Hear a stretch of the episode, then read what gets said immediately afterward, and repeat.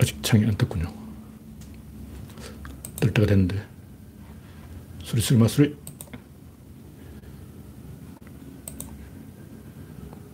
네, 이제 뜰 조짐을 보이고 있습니다. 보이고 있습니다. 네.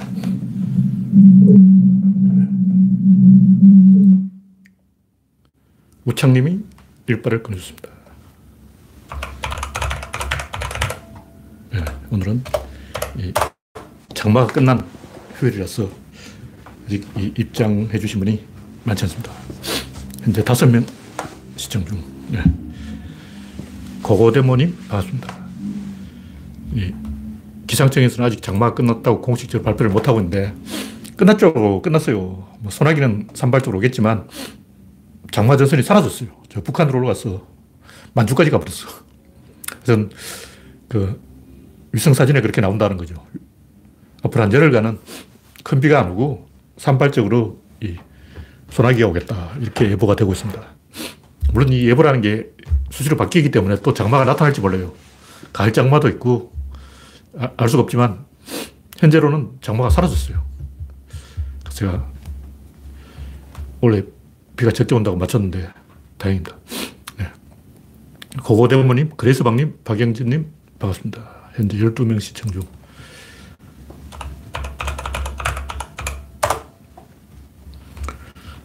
네, 신동희님 반갑습니다.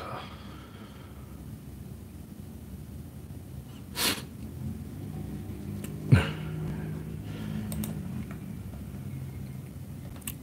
아임슈타인님 어서오세요. 현재 15명. 네.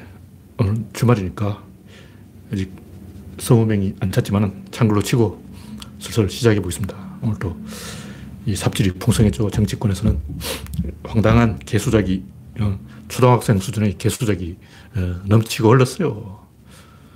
네. 암슈타인 반갑습니다. 현재 7명. 첫 번째 곡지는 줄리와 호빠. 제가 제일 역겹게 생각하는 게 사람들의 윗선이 윗선. 왜 개소를 할까? 그냥 바른 말을 하면 되잖아. 잘못된 건 잘못됐다.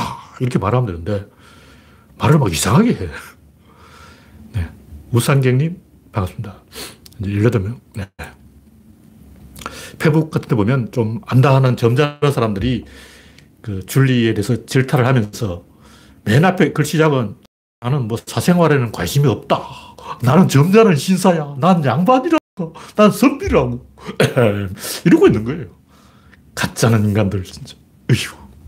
요즘 인터넷 시대예요. 인터넷 시대에 무슨 선비 노릇, 샌님 노릇, 뭐 꼴방 샌님이냐? 웃겨 죽어, 웃겨 죽어. 요즘 지금 시대가 어느 시대인데, 조선시대 그 뭐 양반 행세하고, 오, 나는 양반이야. 사생활에는 관심이 없어. 역겨운 거 역겨운 거. 어느 유력 정치인의 가족이나 친척 혹은 당사자라고 해도 사생활은 관심을 두지 않는다. 말 그대로 사생활이기 때문이다. 윤석열의 아내 김건희가 룸살롱에서 일을 했든 아니든 그의 장모가 명품 가방을 들고 다니든 아니든 관심 가질 일이 맞습니다! 개소리 하지 마! 가져야지!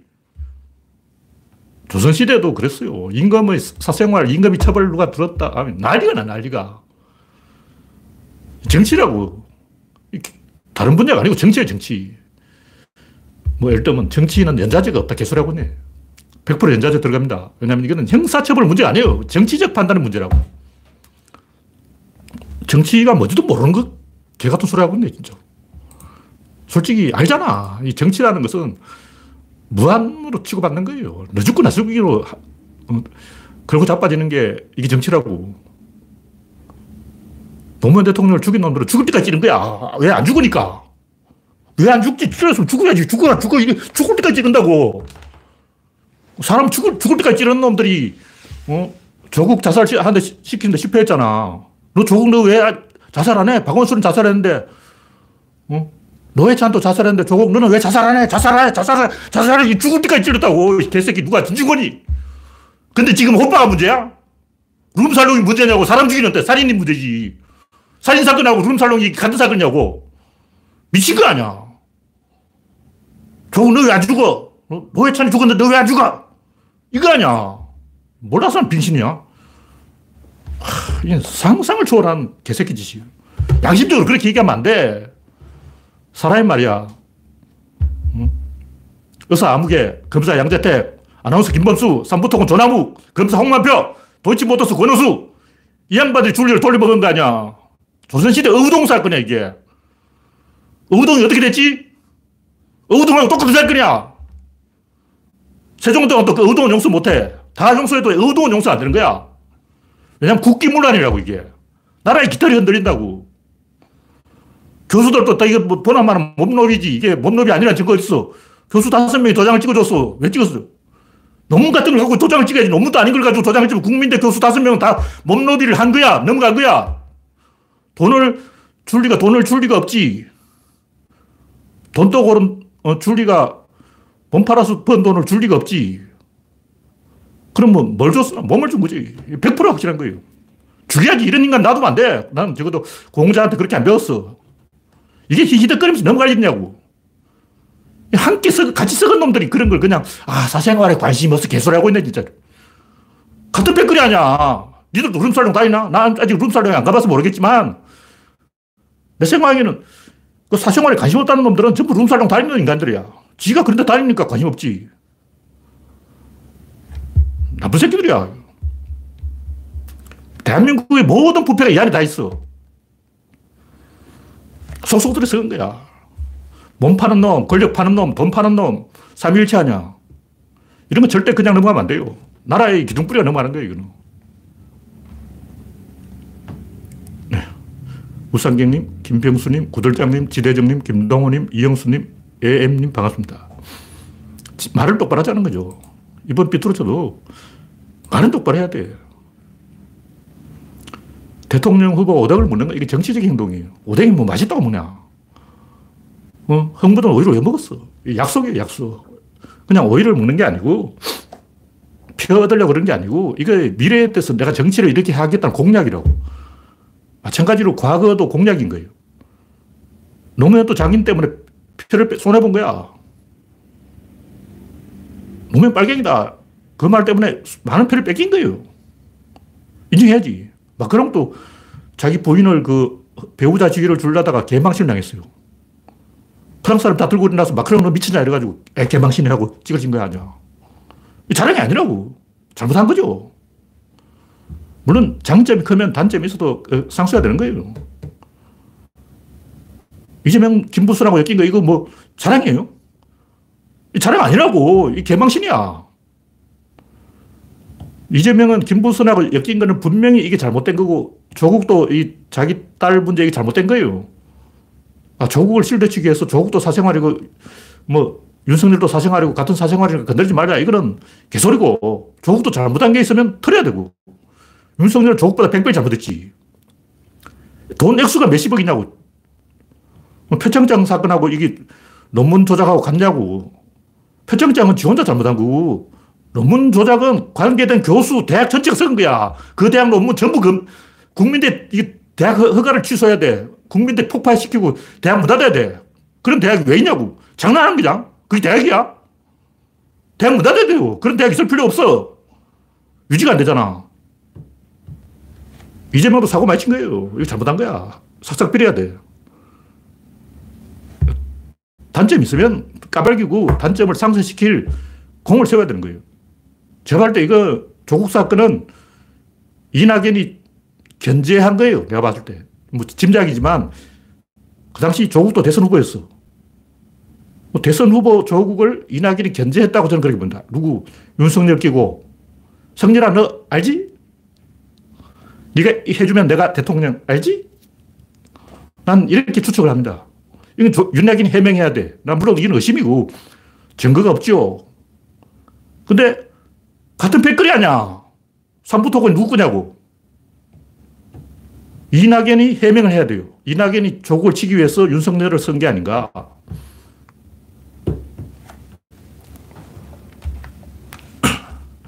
하여튼 비급한 새끼들 많아. 너무 비급해. 솔직히 까놓고 이야기해주고 사생활이라고 덮어놓을 사생활이냐고. 이게 국가 깃털을 흔드는 건데 유리창이 깨지면 쫙 다 깨지는 거야. 청와대부터 깨지면 밑에 전부 다 깨지는 거라고. 제가 항상 얘기해 유리창을 깨지 마라. 근데 청와대 유리창 깨져버린 거야. 그러면 전국가 유리창이 다 깨져버리지. 아, 대통령도 첩질하는데. 상식적으로 생각하자고. 만약 윤석열의 아들이 있고 딸이 있다면 윤석열이 이런 짓을 했을까? 조국도 딸 때문에 개 고생을 하고 있는데 윤석열이 자식이 있으면 이런 짓을 할거안 해. 왜냐?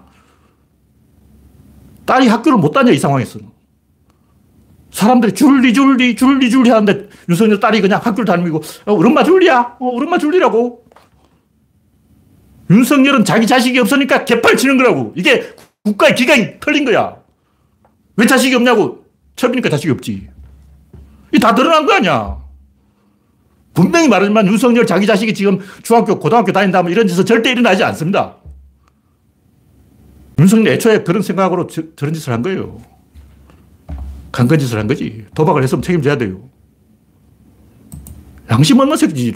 솔직하게 말해서, 이거 뭐 사생활이라서, 이게 왜 사생활이야, 공생활이지. 말도 안 되는 개소리 하고 있어요. 물론 침실 안에서 사생활이죠. 근데 이게 침실 안에서 일어난 사건이냐고. 의사 아무개, 양재택, 김범수, 조나무, 홍만표, 도이치모터스, 권옥수, 이게 어, 윤, 석열까지 일곱 명이 이게 지금 어, 침대 안에서 일어난 거예요? 여덟 명인가? 더, 더될 거야. 이영수님, AM님, 김동호님, 지대정님, 구들장님, 임정필님, 방비님, 푸른하늘님, 지제일이님 반갑습니다. 사람들이 똥오줌 못 가렸어. 똥오줌 못 가려. 어휴. 조선시대 딱 어우동 사건이 이게. 예, 다음 곡지는 데일리안의 봐라. 뭐 윤석열 지지율이 안 떨어졌다 그러는데 원래 안 떨어져요. 이 정도로 안 떨어져. 뭐 대체제가 나타나면 떨어지면 아직 대체제 없어요. 최재형 쟤는 아무것도 아니야. 김동연 쟤도 안 되고. 윤석열 지지율 35%는 구석기 시대도 있었어요. 원래 어느 나라 전 세계, 뭐 일본, 뭐 미국 다 가도 보수 꼴통 35%는 이 고정 상수입니다. 진보가 왔다 갔다 하는 거지 보수는 안 변해. 어? 보수라는 말은 현상 유지, 이게 보수예요. 지지율도 현상 유지인 거야. 왔다 갔다 하면 그게 진보지, 보수냐고. 진보는, 아, 나 노무현 지지해서 찍는다. 이렇게 말하는 사람, 이해찬 꼴 보기 싫어서 찍는다. 이인재 꼴 보기 싫어서 찍는다. 이렇게 말하지. 문재인 좋아서 찍은 사람 별로 없어. 홍준표는 아니잖아. 안철수 재수 없어. 그러니까 문재인 찍을 사람은 문재인밖에 없네. 이래서 찍은 거지. 원래 좌파들은 지지하는 사람이 없어요. 그 좌파들한테 너 누가 좋냐 그러면 내가 내가 출마할게. 나 대통령 가겠어. 나 청와대 들어가겠어. 나 나를 청와대로 보내줘. 이게 좌파라고. 자기를 청와 나를 청와대로 보내달라. 이건 좌파고 아무나 당선될 놈 찍어줄게. 이건 보수라고. 이게 우파란 말이야.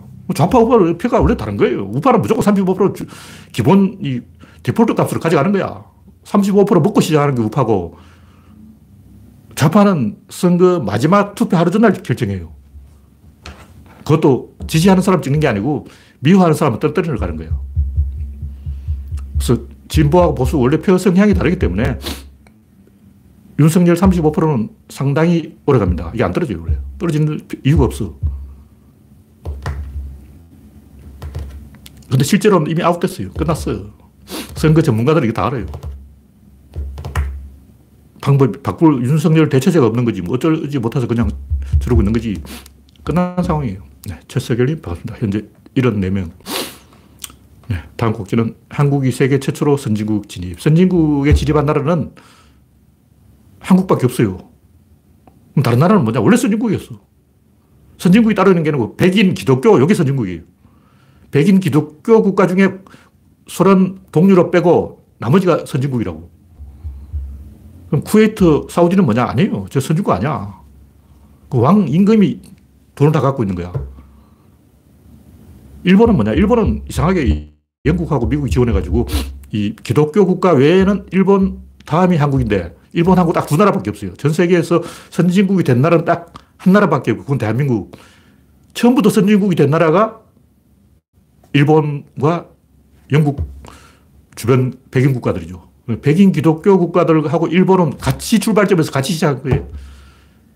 선진국, 후진국, 이 산업혁명이 언제 일어났냐고. 본격적으로 스타트한 게 에디선부터 시작된 거예요. 비행기가 발명되고 자동차가 발명되고 여기 1910년이야. 그러니까 산업화가 스타트된 게 1910년 이때 카운트다운 들어가서 땡 했을 때 같이 출발점에 선 나라는 일본이라는 거죠.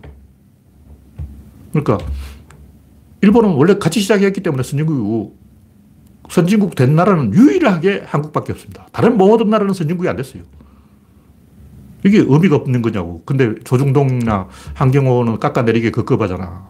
선진국 돼서 뭐 좋은 게 뭐냐 이러고 선진국 됐다는 기사도 안 써. 그냥 돼서 좋은 게 뭐냐 이런 식으로 처음, 첫 기사를 그렇게 써.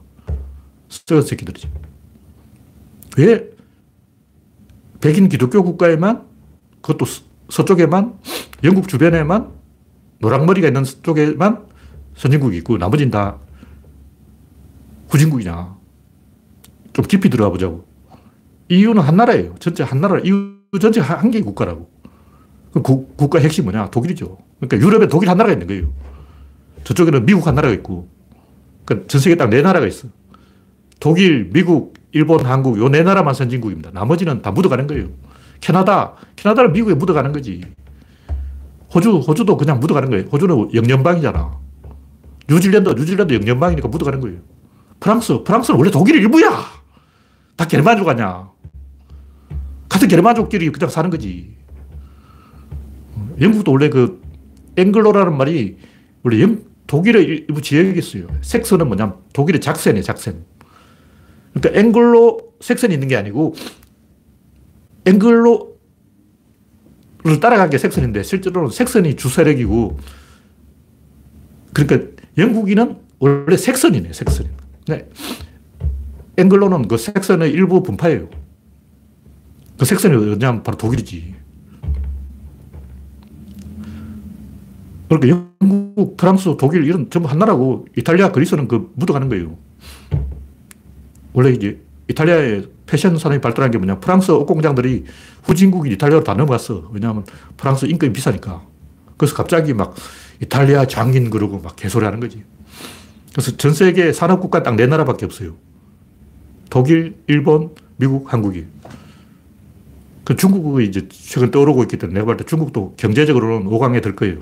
10년이든 20년이든 중국은 되는 나라예요. 왜냐면 같은 유교권이기 때문에. 그 영국, 프랑스, 이탈리아는 그냥 묻어가면 이 끼워지면 8강이 8강. 그러니까 전 세계는 좀 크게 보면 8강이고 한국 포함 8강이고 좀 작게 보면 경제 5강. 중국 빼면 세계 4강이 있는 거예요. 세, 네 나라만 뭘 갖고 있냐면 엔진을 갖고 있어. 나머지는 뭐냐? 무동력선이에요. 기관차가 뒤에 따라온 객차라고. 그러니까 한국, 일본, 독일, 미국 요 네 나라는 자체 엔진을 가진 산업국가고 나머지 나라들은 엔진 뒤에 붙어가는 객차들이니까 빼야 돼요. 그냥 묻어가는 나라들이. 그냥 대가리 쪽수 채우는 거지.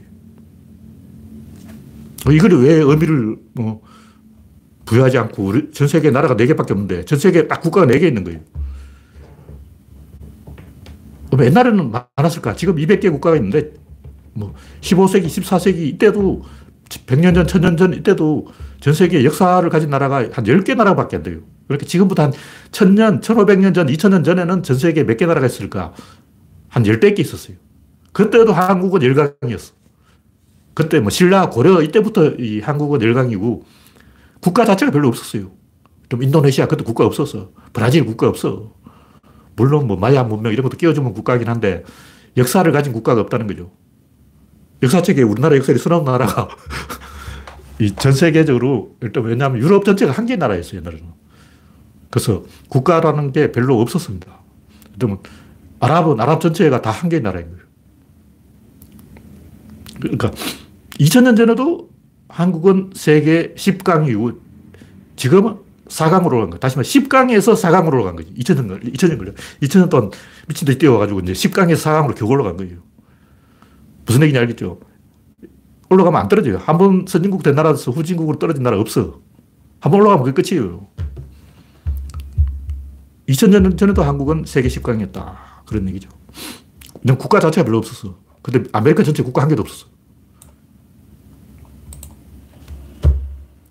네. 정비고님, 이우성님 반갑습니다. 현재 93명 시청 중. 네. 다음 꼭지는 장마 끝. 제가 올 여름엔 장마가, 여름 좀 덜 덥고 장마도 짧을 것이라고 예측했는데 그 이유가 별게 없어요. 기레기들 반대로 이야기하는 거야. 기레기들은 개소리 한다고. 아무 근거 없이 그냥 씹으려는 거예요. 2018년에 엄청 더웠는데, 아, 2018년에 더웠으니까 올해도 더울 것이다. 작년에 장마가 54일을 기록했어요. 작년에 비가 많이 왔으니까 올해도 많이 올 것이다. 그게 말이 되는 소리냐고. 작년에 비 왔으면 작년에 비가 많이 왔으니까 올해는 덜 올 확률이 더 높지. 2018년에 엄청 더웠으면 올해는 덜 더울 확률이 더 높은 거 아니야. 근데 아무리 생각해도 뭐 작년, 재작년 한번 더웠던 것 같고, 비도 많이 왔던 것 같고, 그러니까 올해도 덥다, 비 온다 이러는 거예요. 무슨 얘기냐면 사람들은 맞는 말을 하면 관심이 없고, 약간 아는 얘기를 해주면 다 좋아해요. 어디서 들어본 얘기하면 막 신나가지고 막 맞장구를 치고 막. 그러니까 대화를 하는데 상대방의 그 호응을 끌어내는 걸 굉장히 쉬워. 그냥 저 사람이 어디서 들어, 들어본 얘기하면 되는 거예요. 요즘은 메타버스가 좀 뜬다는데 저도 이 말을 최근에 들었어요. 메타버스 알면 아 그래 알아 그러면 아 벌써 막 대화가 통하는 거야. 그래서 면접 시험 같은 데 가서 어, 시부릴 말이 없으면 그냥 메타버스 어쩌고 하면 된다고. 4차 산업혁명 이건 안 쳐줘요. 이 개소리야. 박영선이 뭐 아는 척 한다고 4차 산업혁명 개소리 하고 있네. 그냥 아무 생각 없이 시부리는 거예요. 그냥 어디서 들어봤거든. 어, 어디서 다 한 번씩 들어봤잖아. 뭐 1차, 2차, 3차 산업혁명 어쩌고 하니까 나는 4차, 5차, 6차, 7차, 8차, 9차, 10차 막 가는 거야. 500차, 막 2만 차, 3만 차, 막 가지. 뭐, 좀, 인심을 써서 100억 차, 막. 갖다 붙이면 되지, 뭐. 어, 말이란 그냥 개소리잖아. 사람들이 너무 근거 없이 아무 생각 없이 말하는 거예요. 제가 기상청보다 훨씬 더 이 기상을 날씨 많이 맞췄는데 그 이유가 다른 데 있는 게 아니고 기레기들이 아무 근거 없이 지난번 하고 똑같을 것이다. 이렇게 이제 기사를 써요. 그건 틀린 거야. 일단 내년에 갑자기 덥다, 갑자기 춥다, 이건 저도 몰라요. 근데 내년에 더웠다고 해서 올해도 덥다, 이건 거짓말이에요. 그러니까 구조론을 알면 조금 더 그 적중 확률을 높이는 거지, 구조론이 뭐 점을 쳐가지고 막 쪽집게처럼 막 알아맞추는 건 아니에요. 돌발적인 기상이변은 저도 모르죠. 근데 한 번 이변이 일어났다고 해서 또 일어날 것이다. 이 개소리예요. 옛날 제가 이제 뭔가 예언을 해서 맞추는 사람들을 보니까 첫 번째는 운으로 맞추고 두 번째는 항상 뭐라고 하냐면 외계인이 온다. 어, 그 얘기를 하더라고. 일단 레이건의 그 피격 사건 이걸 맞춘 사람 그래 예언이 적중했다고. 뭐또 내년에 뭐 아는 거 없냐? 아 내년에 외계인이 온다 거예요. 또뭐 구소론의 몰라 이걸 예측해서 적중했다. 체르노빌 사건을 적중했다. 그럼 갑자기 막 유명해져 가지고 막 어, 내년에 어떻게 되겠냐고. 아, 내년에 외계인이 옵니다. 근데 아직까지 안 왔어요. 제가 이걸 20년 동안 지켜봤는데 요즘은 그거 유행이 갔어요. 요즘은 기레기들도 그런 기사를 안 내더라고. 한, 한 20년 전에 그런 얘기들이 많았어요. 레이건 피격 사건, 뭐 이런 거. 그리고 뭐, 이라크의 전쟁 사건, 뭐 이런 거 맞추면 꼭 다음 해에는 외계인이 침략한다는 거예요. 조태수님, 반갑습니다. 다음 곡지는 무한이란 무엇인가? 또 관심 가져볼 문제인데, 무한이 문제가 아니고, 언어가 문제죠, 언어. 수학이 문제죠. 언어가 뭐냐? 그 다음에 이제 수가 뭐냐? 그 다음 집합이 뭐냐? 그 다음 무한이 뭐냐? 이렇게 가야 돼요. 언어가 일바고, 언어 다음에 수가 나오고, 수 다음에 집합이 나오고, 집합 안에 무한이 있는 거예요. 이렇게 순서대로 쭉 가야 되는데, 사람들이 전부 거꾸로 가는 거예요. 점점 내려가야 된다고. 이 꼭대기 시작해서 1바, 2바, 3바, 4바로 내려가야지. 이렇게 쭉 올라가면 안 돼요. 상대방이 뭐 하는 얘기 들어보면 이게 뭔가 발산되고 있다면, 아, 저 사람 개소리하고 있구나. 뭔가 수렴되고 있다면, 아, 저 사람 뭔가 아는 사람이네. 1초 만에 판단하는 거예요. 말이 좀 어눌해도 뭔가 수렴되고 있으면 저 사람은 뭔가 아는 사람이야. 뭔가 막 현학적으로 막 전문 용어를 막 씹으려도 뭔가 발산되고 있으면, 아, 저 사람은 개코나 아는 게 없는 사람이야. 1, 1초 만에 판단하는 거예요. 내용 들어볼 필요 없어. 직관적으로 아는 거야.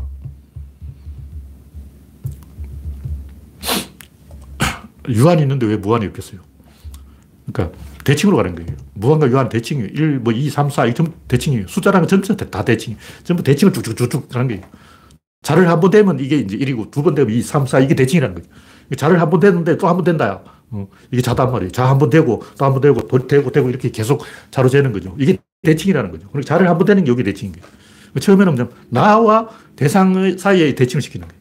그 다음에 대상 안에서 대칭을 시키는 거예요. 계속 대칭, 대칭, 대칭해서 연결되면 그건 아, 있는 거예요.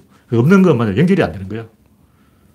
존재론으로 들어가면 사람들이 항상 하는 개소리가 뭐냐면 내가 눈을 감으면 세상 우주가 없다. 이 개소리 하고 있는 거예요. 인간 밖에 객관적 실제가 있는가? 관측자가 하고 대칭을 시킨다는 얘기죠.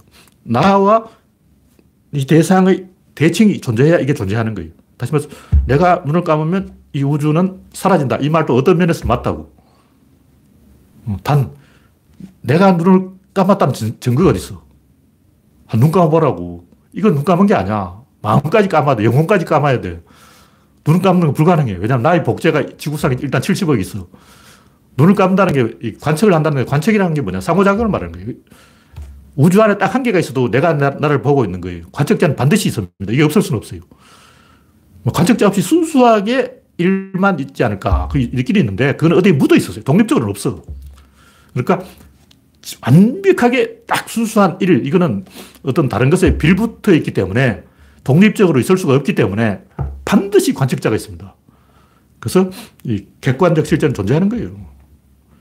제가 이제 하는 얘기는 뭐냐면 이런 걸 가지고 말장난하는 사람들이 있어요. 주체와 대상의 관계.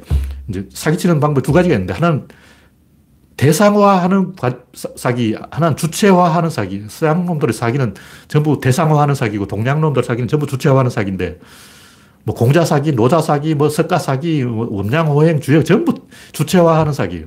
수법이 똑같아. 그러니까 뭐 내려놓아라, 뭐 마음 속에 있다. 개소리 하는 거죠.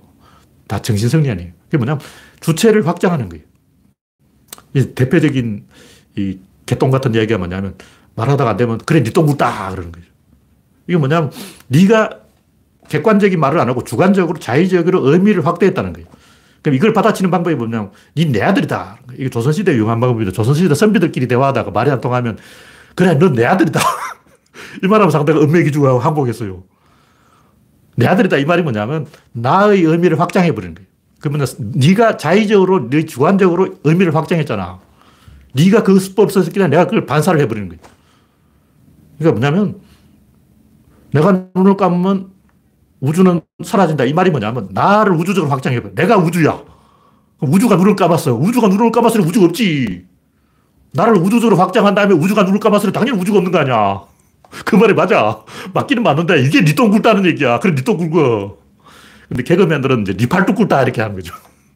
왜냐면 니똥 굴다 하면 방송에 잘려. 방송에서 안 잘리려고. 그래, 니 팔뚝 굴다. 이 말은 내가 눈을 감으면 내가 우주고 내가 우주인데 우주가 관측자면 관측 대상 또 우주인데 우주가 눈을 감았으니까 우주가 사라졌다. 개소리 하고 있네. 이 원리를 딱 이용해 보면 언어가 뭔지 알 수가 있어요. 언어는 대칭입니다. 그러니까 나와 대상을 대칭시키는 그게 언어예요. 그러면 숫자 1은 여기 1이다 하면 나와 요사의 대칭이 한계라는 거죠. 이 원리를 계속 연역해 가면 무한이 있다는 것을 확인하게 됩니다. 유한과 무한이 대칭되기 때문에. 유한이 있잖아요. 유한이 있으면 무한이 있는 거예요. 그러니까 무한이 없다 이 말을 하려면 유한도 없다 해야 돼. 그리고 뭐 머릿수, 실수, 뭐 복소수 이런 얘기 잔뜩 나오는데 그 전부 같은 얘기. 전부 대칭을 쭉쭉 만들어서 딱 대칭이 되면 아 이건 있다 이렇게 나오는 거죠. 뭐 대칭이 없으면 그건 없는 건데 대칭은 반드시 있습니다. 왜냐하면 관측자 있기 때문에. 굉장히 간단한 거예요. 근데 이제 이걸 집합론에서 해결해야 되는데 칸토가 개소를 해가지고 사람들이 언어를 헷갈려가지고 말을 잘 못하는 거예요. 러셀이 대표적인 개소리 한 사람인데 러셀이 틀린 게 아니고 러셀의 역설이라는 게 있어요. 뭐 이발사가 어쩌고 뭐 이발사가 수염을 안 깎아주는데 뭐 이발사 자신이 수염을 깎으면 이건 이발사 깎은 거냐 안 깎은 거냐 개소리하고 있는 거예요. 이런 걸 전형적으로 돼지 셈이나 돼지. 돼지가 일곱 마리 소풍을 갔는데 하나, 둘, 셋, 넷, 다 여섯 마리. 어? 왜 돼지가 여섯 마리밖에 없지? 한 마리 어디 갔어? 자기는 안 센 거야. 돼지 셈을 한 거죠.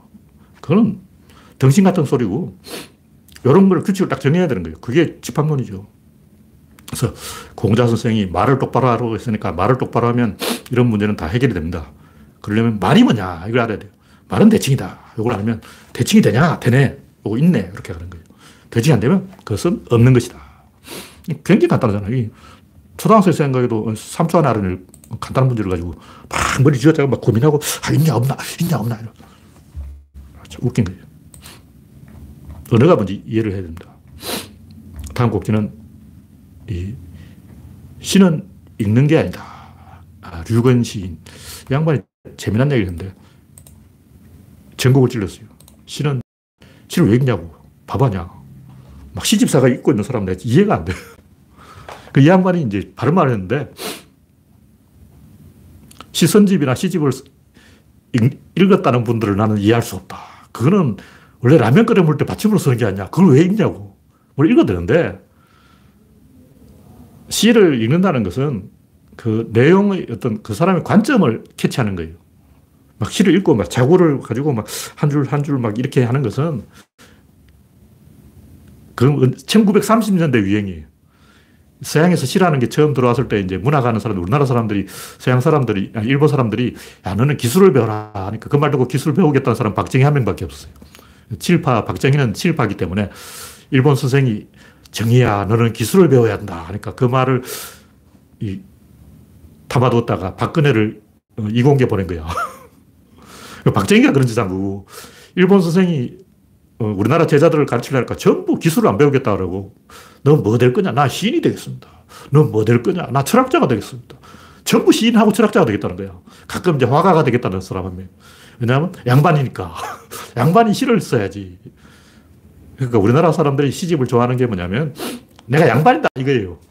다른 나라는 시인이란 직업이 없어. 그런 게 있어. 시는 누구나 다 쓸 수 있는 거예요. 시인의 관점을 캐치하는 게 중요한 거지.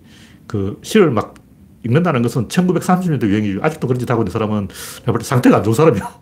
뭐 읽지 말라는 얘기 아니고 읽어도 되는데 그 자랑하는 얘기는 아니죠. 좀 띠란 거예요, 띠란 거.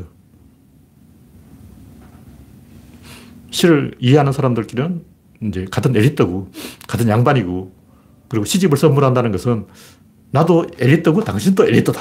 나는 양반이고 당신도 양반이다. 나도 귀족, 당신도 귀족. 같은 귀족끼리 놀자. 이거 얼마나 좋냐고. 그러니까 시집을 선물한다는 것은 이건 굉장히 그 상대방을 대접해주는 어, 좋은 풍습이라는 거죠. 그러니까 이 1980년대도 우리나라는 이 시집이 좀 유행을 했어요. 근데 아직도 뭐 시인이다 하는 건 솔직히 부끄러운 얘기, 부끄러운 얘기. 시인이란 말은 없어야 돼요. 그런 단어 자체가 없어. 그냥 시를 쓰, 읽거나 쓰는 거지. 어. 누가 시 쓰지 마라 그랬나. 시는 됩니다. 시에게, 시 안에 관점이 들어있다는 게 중요한 거지. 그 뭐 시 읽고 막 행복하다, 재밌다, 어디 연애 편지에 뺏겨 먹었다, 이런 건 해도 되고 안 해도 되고, 그 취미생활이죠. 물론 뭐 낚시도 재밌다는 사람도 있는데 난 낚시를 이해를 못하거든. 뭐하러 앉아있냐고. 치질 걸려, 치질 걸려. 계속 앉아있으면 목이 서요. 어, 차라리 등산이 낫지. 근데 제가 낚시 하겠다는 사람한테 하지 말라고 할 수 없잖아. 자기들 좋아서 하는데 뭐 물고기 죽이는 게 재밌다 그러면 그래 물고기 죽이는 게 너 살생이 즐겁냐 그러고 어, 그래 너 살생을 계속 해라. 어, 불교 신도들은 살생을 하지 마라 그러지만 살생하고 싶으면 하는 거지 뭐. 어, 멸치도 먹는데. 네. 그 정도로 이야기하고. 다음 곡기는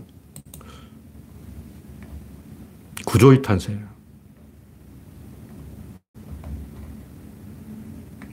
이 세상을 변화로 이해해야 되는 거예요. 모든 이야기의 출발점이 뭐냐? 그것은 변화다. 변화를 측정하는 건 수학이고, 그걸 확인하는 건 과학이고, 그걸 해명하는 건 구조론인데, 그 실천하는 것은 철학이다.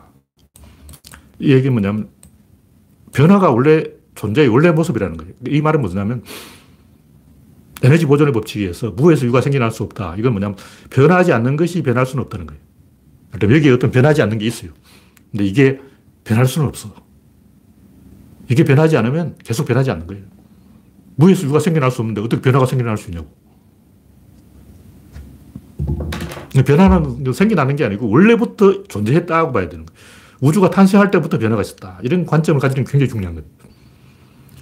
그럼 이건 안 변하잖아. 안 변하는 건 뭐냐고. 안 변하는 건 나란한 거예요.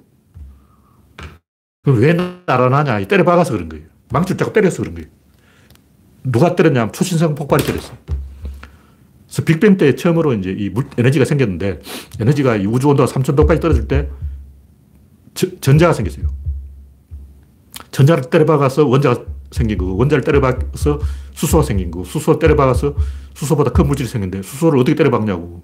우주의 99%가 수소인데 대부분이 수소예요. 헬륨 조금 있고.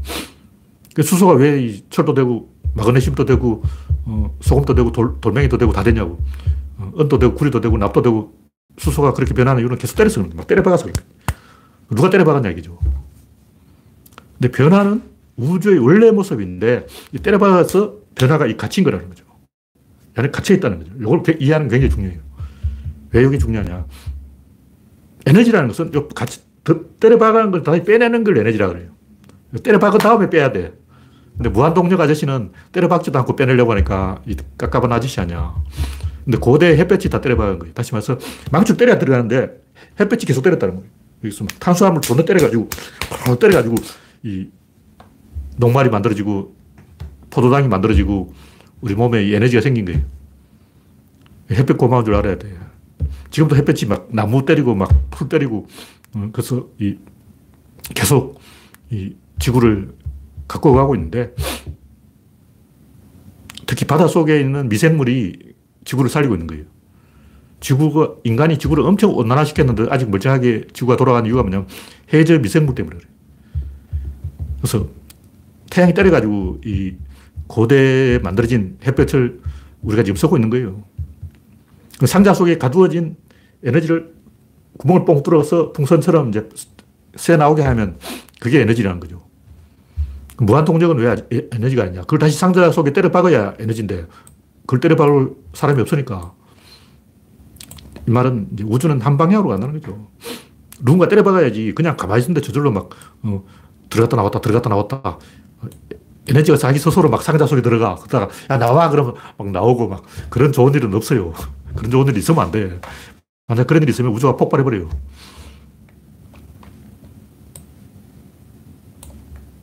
그래서 이 때려 박으면 이제 큰 놈과 작은 놈의 서열이 생기는 거예요. 근데 큰 놈은 작은 놈을 박을 수 있는데 작은 놈은 큰 놈을 박을 수 없어요. 여, 기서 이제 이 구조론이 시, 시작점이다. 그래서 우주의 에너지는 원래부터 있었고 원래 저절로 돌아다니는 놈이 박아가지고 물질이 생겼는데 큰 놈이 작은 놈을 때릴 수 있지. 작은 놈이 큰 놈을 못 때리니까 질서가 있고 그래서 어, 구조론이 있다. 질, 입자, 힘, 운동량이 있다. 질이 제일 큰 놈이고 질을 한 번 더 때려 박으면 입자, 입자를 또 때려 박으면 힘, 힘을 또 때려 박으면 운동, 운동을 또 때려 박으면 양 이렇게 가는 거예요. 그냥 막 드는 게 아니고 계속 때리는 거예요. 근데 사건이 딱 시작되면 이게 움직이기 때문에 외부와 차단돼 버려요. 외부와 차단되면 지 혼자 때려 박아야 되는 거예요. 그러니까 외부의 도움을 받을 수 없는 상태에서 자기를 때려 박으려면 어떻게 되냐. 그게 구조론이라는 거죠. 그 때려 박은 상태에서 또 때려 박는다. 이거 또 때려 박는다. 이거 다섯 번을 반복하는데 이미 한번 때려 박았기 때문에 이제 더 이상 기름이 앵꼬돼서 때려 박을 힘이 없는 거예요. 무슨 얘기냐면 휘발유를 폭발시켜서 자동차의 그 피스톤을 움직이는 거 아니에요. 그럼 때려 박았어.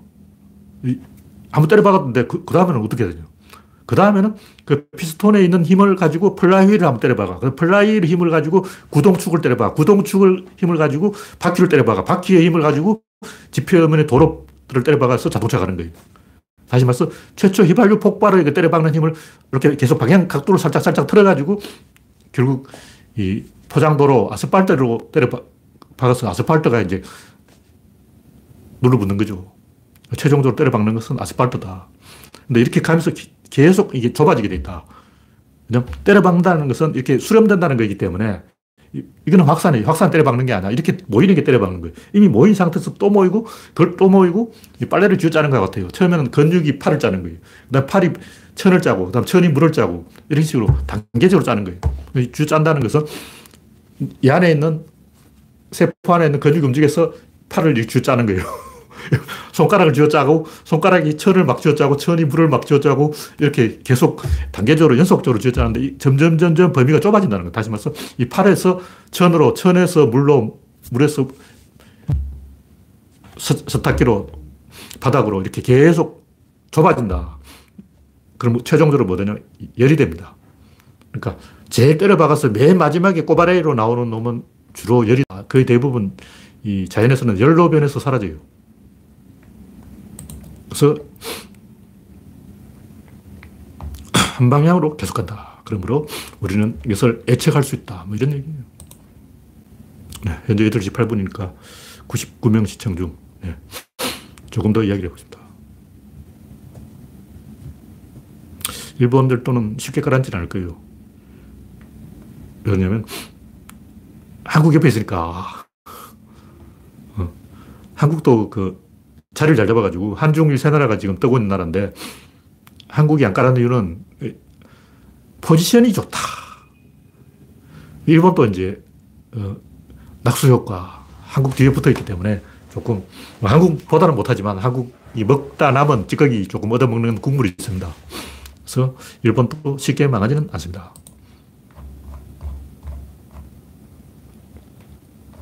네. 마지막으로 한 꼭지만 더 하면 자연은 전략이다. 지난번에 해놓은 얘기 인지잘 모르겠는데.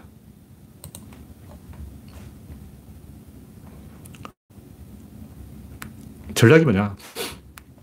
전략은 이 옛날에 어떤 아저씨가 오핀 한 개를 가지고 인터넷에서 바꾸기 사이트가 있는데 그걸 조금 더 큰 걸 바꿨어.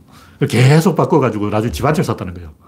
오핀으로 뭐 볼펜 하나를 바꾸고 볼펜으로 뭐 이런 안경을 하나 바꾸고 또 안경으로 자전거를 바꾸고 자전거로 오토, 중고 오토바이를 바꾸고 중고 오토바이를 조금 더 새 오토바이로 바꾸고 오토바이로 자동차를 바꾸고 자동차로 차를 바, 집을 바꾸고 계속 바꾸다 보면 집 한 채가 생겼다. 이게 전략입니다. 이렇게 자기는 조금 허접한 걸 내주고 가져올 때 좀 좋은 걸 가져와야 돼요. 그러니까 나한테서 좀 없어도 되는 것, 그럼 지금 현재예요. 나한테 꼭 있어야 되는 건 뭐냐? 미래예요. 현재를 내주고 미래를 가져오는 게 이게 전략이라는 거죠. 왜 그러냐? 이 세상은 게임인데, 게임에서 계속 이기려면 맨 마지막 큰 싸움을 이겨야 되는 거예요. 작은 싸움을 져주고 큰 싸움을 이기는 거죠. 바둑으로 말하는 사석 작전인데, 까만 돌을 하나를 적진에 투하하는 거예요. 그 적이 이제 그걸 잡아먹으려고 하는데 좀 불안하니까 내가 연결하지 못하게 바둑돌 한 개를 낭비해요. 그러니까 적을 비효율적으로 만드는 거예요. 나는 조금 더 효율적으로 만들어. 내 돌 한 개를 버려서 적이 그 돌을 잡아먹으려면 네 개가 필요해요. 그러니까 적돌 세 개를 낭비하게 만드는 거죠. 그래서 적에게 계속 피해를 줘가지고 나한테 이 이득을 얻는 거예요. 근데 그 이득은 보이지 않는 이득이기 때문에 그 이득은 항상 유체의 형태로 존재해요. 그래서 유체의 성질을 잘 아는 사람은 전략을 구사할 수 있는 거예요. 전략을 안다는 것은 유체 어떤 대상을 유, 체 로 만들어 보는 거예요. 상대방을 유체로 만들어서 이길 수도 있고, 우리 편을 유체로 만들어서 이길 수도 있고, 유체로 만드는 기술이 있으면 이깁니다. 그럼 어떻게 되냐면, 이 방향을 바꿀 수 있다는 거죠. 예를 들면, 배라는 것은, 범선은 이제 바람의 힘을 가는데, 바람이 어디서 불든 배는 앞으로 가는 거예요. 물론 아주 정면에서 불면 지그재그 향해를 해야 되는데, 키를 잘 조정하면 바람이 어느 방향에서 불든 무조건 전진할 수 있어요. 특히 요트 타는 아저씨들은 그걸 더 잘하는데 범선은 좀 커서 힘들고 요트 아저씨들은 엄청 기술이 좋기 때문에 정면에서 바람이 불어도 샥 가는 거예요. 그냥 키가 있기 때문에. 키와 돛, 이게 두 개를 조정해서 제3의 어떤 방향을 만들어내는 거죠. 그래서 이 방향타가 있으면 외부의 영향을 무효화시키는 거예요. 아까 얘기했듯이 내가 손해를 보고 그 손해를 무효화시키는 거예요. 그럼 어떻게 되냐. 다음 게임을 조금 더 큰 게임을 만들어야 돼요. 그러니까 내가 1을 주고, 그 다음에 판돈을 2를 하는 거예요. 그 다음에 1을 주고 판돈을 4로 만들어. 그 판, 다시 이제 4를 주고 판돈을 8로 만들어. 이렇게 계속 판돈을 키운 다음에 나중에는 이제 상대방과 내가 갖고 있는 모든 돈이 이제 테이블 위로 올라온 거예요. 그러면 그, 그 마지막 판을 내가 이기면 되는 거야. 내가 이길 수 있는 쪽으로 전쟁, 전장을 계속 이동시켜가지고 무조건 내가 이기는 장소에서 최후의 싸움을 하는 거죠. 내가 불리하다 싶으면 안 싸워. 그걸 잘하는 게 몽골군이죠. 몽골군은 자기들이 이길 수 있는 장소까지 적을 달고 가요. 계속 저줄듯 저줄듯 하면서 사살 꼬셔가지고 계속 도망가서 마지막에 딱 한 번 이겨버리는 거죠. 네. 임종필님이 유체 역학이 양자 역학하고 통한다. 이런 말씀을 했는데 상당히 맞는 말 같습니다. 사건이냐 사물이냐. 사건은 유체고 사물은 고차다. 유체는 전략이고 고체는 전술이다. 세상을 사물로 보지 않고 사건으로 보고 고체가 아닌 유체로 보는 그런 관점이 있어야 돼요. 유체는 큰 거 한 방에서 승부하나. 그리고 기하급수로 증가하는 거죠. 풍선 효과 같은데 풍선에 구멍을 뽕 내면 그 구멍 하나에 풍선 전체의 기압이 다 걸리는 거예요. 근데 고체라면 안 그렇죠. 고체라면 구멍 한 개 뚫으면 한 개밖에 안 나와요. 근데 풍선은 유체이기 때문에 구멍 한 개, 작은 구멍 한 개만 뚫어놔도 지가 알아서 쑥 빠져나온다는 거죠. 내가 원하는 대로 상대방을 통제할 수 있는 거죠. 그래서 이게 왜 중요하냐면, 이 성선택, 자연선택 이런 거 다 개소리인데, 그 자체가 개소리라는 게 아니고, 그 표현하는 방법이 개소리인 거예요. 언어학적으로 틀렸다. 사실 틀린 게 아니고, 그러니까 다윈이 말하고자 하는 그 부분 맞아요. 다윈이 진화를 설명하려고 하는데 그거는 맞아요. 그 틀렸다는 게 아니고, 거기에 동원된 논리가 틀린 거예요. 선택했다면 선택의 주체가 누구냐? 자연인데 자연이라는 건 우연이라는 뜻이죠. 우연히 선택했다는 선택 안 했다는 얘기죠. 그 뭐냐? 전략이 있다는 자연의 전략이 있다. 전략이 뭐냐? 큰 게임 안에 작은 게임을 배치하고 더 작은 게임을 배치고 단계적으로 방향을 좁혀가는 거예요. 그래서 상대방의 어떤 자기적인 행동을 무력화시킬 수 있다. 그러면 배의 키는 바람의 방향을 무효화시키고 극장가의 바이럴 마케팅, 입소문은 제작사의 홍보를 무효화시켜요. 제작사에서 막 엄청나게 홍보비를 퍼부어가지고 500억, 1000억씩 홍보비로 투입해도 바이럴 마케팅인 그 따따블로 이겨버려요. 그러니까 제작사 이기냐, 바이럴 마케팅이 이기냐, 입소문이 이기냐 대결을 해서 어, 네티즌들이 이겨버리는 거예요. 옛날에 가수 비 출연한 영화 그 뭐더라, 은복동. 아, 근데 보진 않았지만 그런 영화를 만들면 안 됩니다. 입소문을 이길 수가 없어. 제작사에서 아무리 제작비를 퍼부어도 네티즌을 이길 수 없는 거예요. 가수 B라는 사람이 제대로 된 배우도 아닌데 이름이 좀 있죠. 그 이름값을 있는 배우를 썼다는 건데 그 말은 영화가 허접하기 때문에 홍보로 승부를 봐야 된다. 그럼 홍보로 승부를 봐야 되려면 좀 이름이 알려진 사람을 가지고 홍보를 해야지 전혀 무명 배우를 가지고 홍보로 서먹을 만든다. 그럼 누구냐? 가수 B잖아. B 모르는 사람 어디서 다 알지. 근데 가수 B를 썼 다는 것 자체는 영화에 자신이 없다는 거예요. 그럼 관객들 본능적으로 이걸 알아. 아, 전문 배우도 아닌 B를 왜 주연으로 썼을까? 아, 자신이 없구나. 자신이 없다면 밟아줘야지. 네티즌들이 이심전심으로 은복동 이거는 뭐 딱 봐도 볼 것도 없다. 이거 보면 덩신이다. 왜냐 제작사 측에서 나는 이 영화에 자신이 없어. 포기, 항복. 그러니까 배우를 스카우트 할 때부터 항복. 졌습니다. 그럼 밟아줘야지. 덩신하냐. 제작사의 홍보작전. 아, 이 영화는 원래 안 되는 영화라서 이거 홍보로 승부를 그려야 되겠는데 졌다고 선언하는 거죠. 이런, 이런 게임에 의해서 이 세상이 지배되기 때문에 우리가 그 방향성을 딱 보면 알 수 있습니다. 그 제가 옛날부터 요즘 영화는 안 그런데 옛날 90년대 영화는 포스터만 보면 흥행이 될지 안 될지 알 수가 있어요. 포스터 안에 제작사에서 아, 나는 이 영화가 망할 것으로 생각한다. 이렇게 포스터가 딱 써놨어요. 그 대표적인 게 지구를 지켜라. 이 영화는 개그 영화입니다. 개그 영화가 아닌데 그것도 초등학생용 개그 영화예요. 이렇게 이제 포스터에 써놨어요. 그게 뭐냐면 제작사가 자신이 없는 거죠. 그래서 제작사가 자신이 없다는 것을 포스트에 들켜요. 그러면 100%그 영화는 망해. 요즘은 아니에요. 요즘은 제작사도 옛날처럼 아마추어가 아니기 때문에 옛날에 영화 이름만 봐도 알았는데 요즘은 이제 다르죠. 하여튼 이런 방향성이 있습니다. 왜냐하면 첫 번째 결정, 두 번째 결정이 단계적으로 결정하는데 두 번째 결정이 첫 번째 결정을 칠 수가 없어요. 요 범위 안에서 요게 일어나고, 요 범위 안에서 이게 일어나고, 요 범위 안에서 요게 일어나고, 요 범위 안에서 요게 일어나는 거. 그러니까 단계적으로 좁아, 좁아질 수밖에 없기 때문에 우리는 맨 앞에 대가리만 보고도, 아, 요, 이 영화는 제작사에서 자신이 없구나. 그러므로 배우도 엉터리로 뽑았구나. 제작사에서 자신도 없고 배우도 엉터리로 뽑았으면 보나마나 이 영화는 망하는 거지. 이렇게 찍으면 거의 맞아요. 그러니까 제작사, 배우 뭐 이렇게 단계적으로 쭉쭉 가는데 그 대가리부터 망했으면 그 뒤는 보나마나 망한 거다. 이런 얘기죠. 그래서 이런 걸로 전략이 존재하기 때문에 유전자도 전략이 있는 거예요. 그래서 뭐 자연 선택, 성 선택 이런 선택이 아니고 유전자의 전략입니다. 제가 오늘 신문에 보니까 어떤 동물은 거미를 하고 죽는다는 거예요. 거미를 14시간 하고 죽는데 그 죽으면 자기 유전자를 못 남기죠. 그리고 생태계에 보면 성소수자들이 많아요. 자식을, 자손을 안 남기는 이상한 아저씨들이 많아. 그리고 인간들도 옛날부터 이모들이 많았어요. 그러니까 자기 자식을 키우는 게 아니고 나무 자식을 키우는 거예요. 내 자식 키워서 뭐해? 자식 키우는 게 재밌지. 이런 이모 전략이 또 있는 거예요. 그러니까 유전자를 남기기 위하여, 위하여 들어가면 거짓, 거짓말이죠. 그러니까 어떤 방향이 있는 거지 의도, 목적 이런 건 없어요. 그래서 방향이 있기 때문에 방향이 있다는 것은 단계가 있는데 요 단계는 무조건 요거보다 적고 요 단계는 무조건 요거보다 적고 요 단계는 무조건 요거보다 적고 요 단계는 무조건 요거보다 적다는 거예요. 범위를 좁혀가는 게 있기 때문에 유전자 안에 메커니즘 안에 그게 들어있어요. 그래서 그게 성선택, 뭐 자연선택 이렇게 나타나는 거죠. 그런 조절 장치가 있다는 걸 우리가 알 수가 있습니다.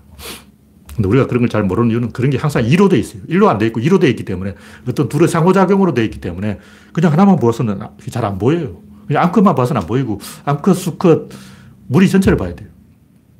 그래서 무리 전체를 보면 그 유전자의 방향이 확실하게 보입니다.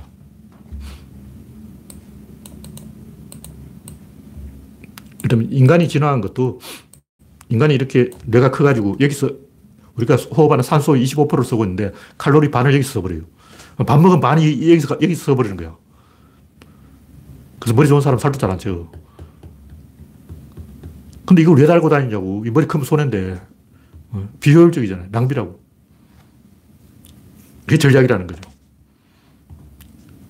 머리를 커가지고 에너지를 손해보지만 그 대신 영역을 확장한다. 무슨 얘기냐면 다른 동물은 지폐가 영역인데 우리는 나무도 영역이고 땅도 영역이고 땅속까지 파먹고 물고기도 잡아먹고 영역이 더 큰 거예요. 또 소. 소는 풀밭도 먹잖아.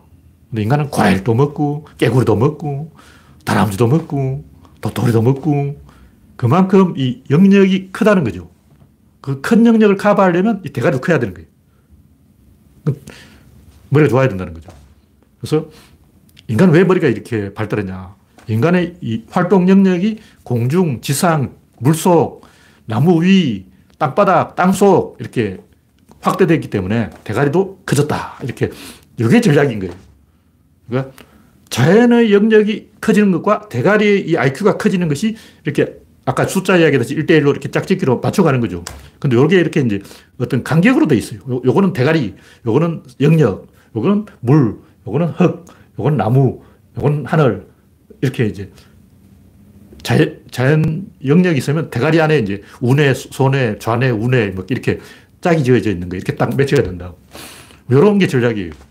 요런 전략이 있기 때문에 인간의 대가리가 커진 거지. 어, 그냥 뭐 자연이 아, 대가리 큰 걸 선택하자 이렇게 딱 선택 안 했어요. 그런 선택이 없었어. 그래서 인간이 멸종할 뻔했어요. 인간 전략이 그렇게 돼버린 거예요. 그 전략은 잘못됐을 수도 있어. 그래서 14시간 섹스하고 죽는 동물은 멸종될 위험이 높아요. 어, 그런 식으로 멸종하는 동물이 호주 테저메니아에 있는 그 무슨 대비를 하는 거 있잖아. 테저메니아 대비인가 있는데, 그 멸종 직전인데 그 전략을 잘못 짠 거야.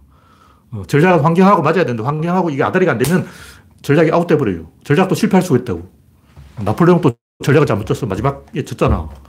어, 워털로에서는 진게 전략을 잘못 그런 거예요. 그래서 인간이 대가리 키우기 전략은 실패할 수 있는 굉장히 위험한 전략이고 유전자가 이런 위험한 전략을 짠 것은 생태계의 장악 정도를 높이려고 그렇게 한 거예요. 그러니까 이건 상호작용 끝에 나온 거지. 이 전략이 올바른 전략이라는 보장은 없습니다. 그래서 만약 재수가 없었으면 인류가 멸종 이렇게 될 수가 충분히 있었어요. 그 지금도 이미 멸종 직전이야. 네. 이런 그 뭐 개미 말씀을 하셨는데 개미도 어떤 개미는 자기 유전자 남길 생각이 없는 거예요. 여왕 개미만 유전자를 남겨요. 물론 뭐 별 의미도 없어요. 어차피 유전자 다 똑같아. 내 유전자를 남겨야 된다. 이 필요 없어요.